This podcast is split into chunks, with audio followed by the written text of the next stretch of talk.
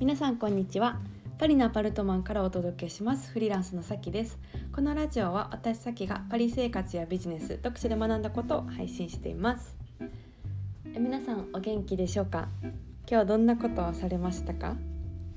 え私はですね、まあ、久しぶりにサルサをちょっと踊ってですね、まあ、適当になんですけど、うん、YouTube とか見ながらね5分でめっちゃ疲れて びっくりしました、うん、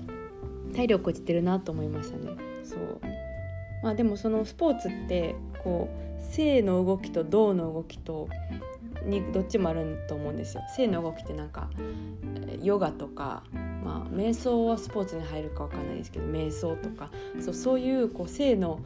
動き系のスポーツが私本当に人生できたことなくてあの煩悩だらけなんかじっとしてるのが無理なのかちょっと分かりませんけどもそう。だからあの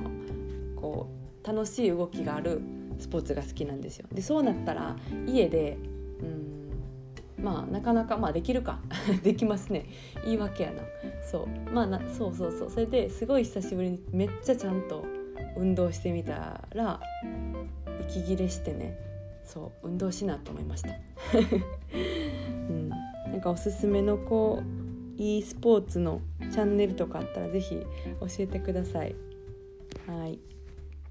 で今日はですねラジオ何のテーマでお話しするかと言いますと、えー、バタフライエフェクトを考えて動こうという話をしたいと思います。はい、バタフライエフェクトっていう単語聞いたことありますかね？映画でもあると思うんですけどそのタイトルでね。見たことありますかね？すごい好きなんですけど私、まあ、その映画のことではなくて、まあ、そのバタフライエフェクトのそもそものこう言葉の、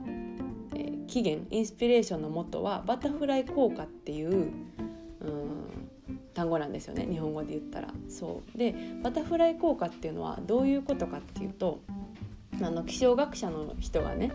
あのエドワードさんっていう人がね、えー蝶がバタフライね。蝶が羽ばたく程度のすっごい小さい動きでも遠くの場所の天気に影響を与えるかどうかっていうこう疑問を提示したんですよ。昔ね。そう。でもしそれがあの正しかったら、えー、なんとかかんとかっていうもともとは気象学者、まあ、天気天気系のね 天気系のこう単語なんですよ。でもよく使われてるのはその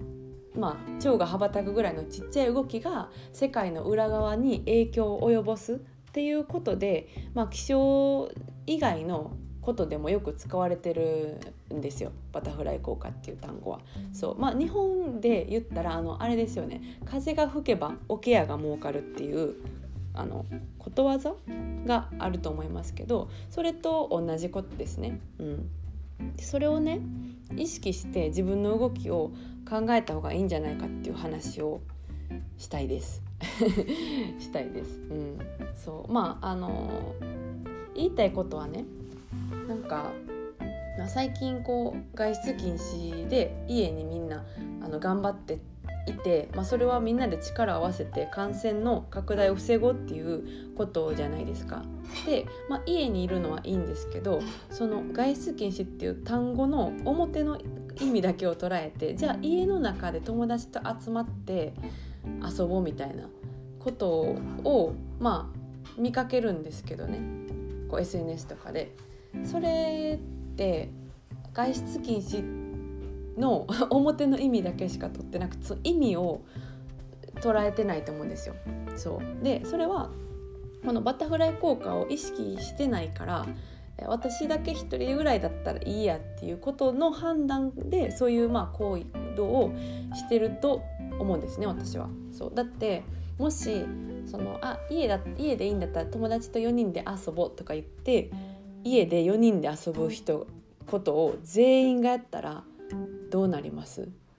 一緒ですよね外出してるのと。その4人が集まって家で遊んで家帰る時はその道すがらはそれぞれ1人ずつ歩いてるからね、えー、まるであのちゃんと外出禁止を守って家で人に会わないようにしてるように見えるんですけど表だけ見ればねよく考えたらそのみんなが集まって会ってで家に帰って、えー、家族とかに会ってそのもし誰かが保菌してたらね筋を、うん、家に帰ったら移すことになりますしそれでまた別の4人のメンバーで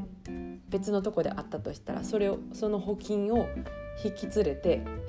他の人に会っちゃうことになるから外出禁止の、まあ、意味ないんですよね。そう。なんかまあ4人でも2人でも3人でも一緒ですけどそうそうそう。だから同居人以外と会わない方がいいって言われてるのはそういう意味で、うん、そうそう自分一人が、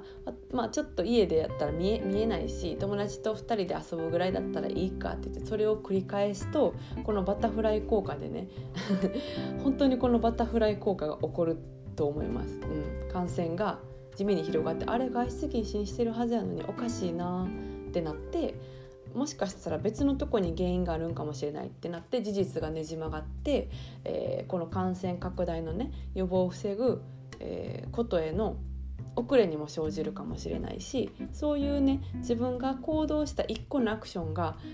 世界にどうつながっていくかっていうのは考えた方がいいなって思います。うんまあ、それがバタフライ効果ってことですよね。そうそうそうそう。うん、なんかこの、まあ、今回に限らず何でも一緒だと思うんですよ。なんか一人だ誰だろう一人がゴミっぽいしてまあ大丈夫っしょちっちゃいのってなってそれを1億人がやったらゴミまみれの街になるみたいな感じでそうバタフライエフェクトってあの自分が社会の中で生きてる限り絶対に自分の行動は影響を及ぼすんで人に。私なんてとか私一人だけなんてって自分の力をあの逆に見くびってたらダメやなって。そう。ダメやなって思います。うん。これを考えてもし全員が動けたらめっちゃいいですよね。うん、ちょっとだけだったらいいやがなくなったら簡単なんですけどね、うん、収集も早いでしょうし事態の向上もえー、とななんですねポジティブ理論の方で早く収束すると思うんですよ。なんか収束の予測ってね、えー、一番最悪の事態を考えた場合と最,、えー、最善の場合を考えた場合のどっちもの予測を基本的に出さないといけないと思うんですけど何か事態が起こった時ねこういうまあ医学的なことが起こった時もどっちもの、えー、状態の予測を出しますしビジネスでももしめっちゃうまくいったらこうもし最悪やったらこうってどっちもの、えー、予測を出して動かないといけないんですけどこのバタフライ効果を考えて一人一人がもし動けるとなったら最善の予測でいける可能性が高いと思うんですね。でそれがあの一人一人が考えていない割合が高ければ高いほどこう予測が最悪の事態に近い予測になると思います収束が2年かかるとかね。うんそうそうだからこういうバタフライエフェクトを考えて、えー、一個一個のアクションをこうやってみるっていうのは大事かなって思います。うんまあ、あんま考えすぎたらしんどくなるんでその一個一個のなんか右足出して左足出してどうしようとかまでやらなくてもいいと思うんですけど、うん、ちょっとこうどうこの動きがどう影響するのかなっていう一歩先を考えるっていうのは、うん、いいんじゃないかなって思います。はいじゃあ今日はそろそろこの辺でお開きということでまた次回お会いしましょう。それでは、えー、また次回ということで今日も素敵な一日をお過ごしください。それでは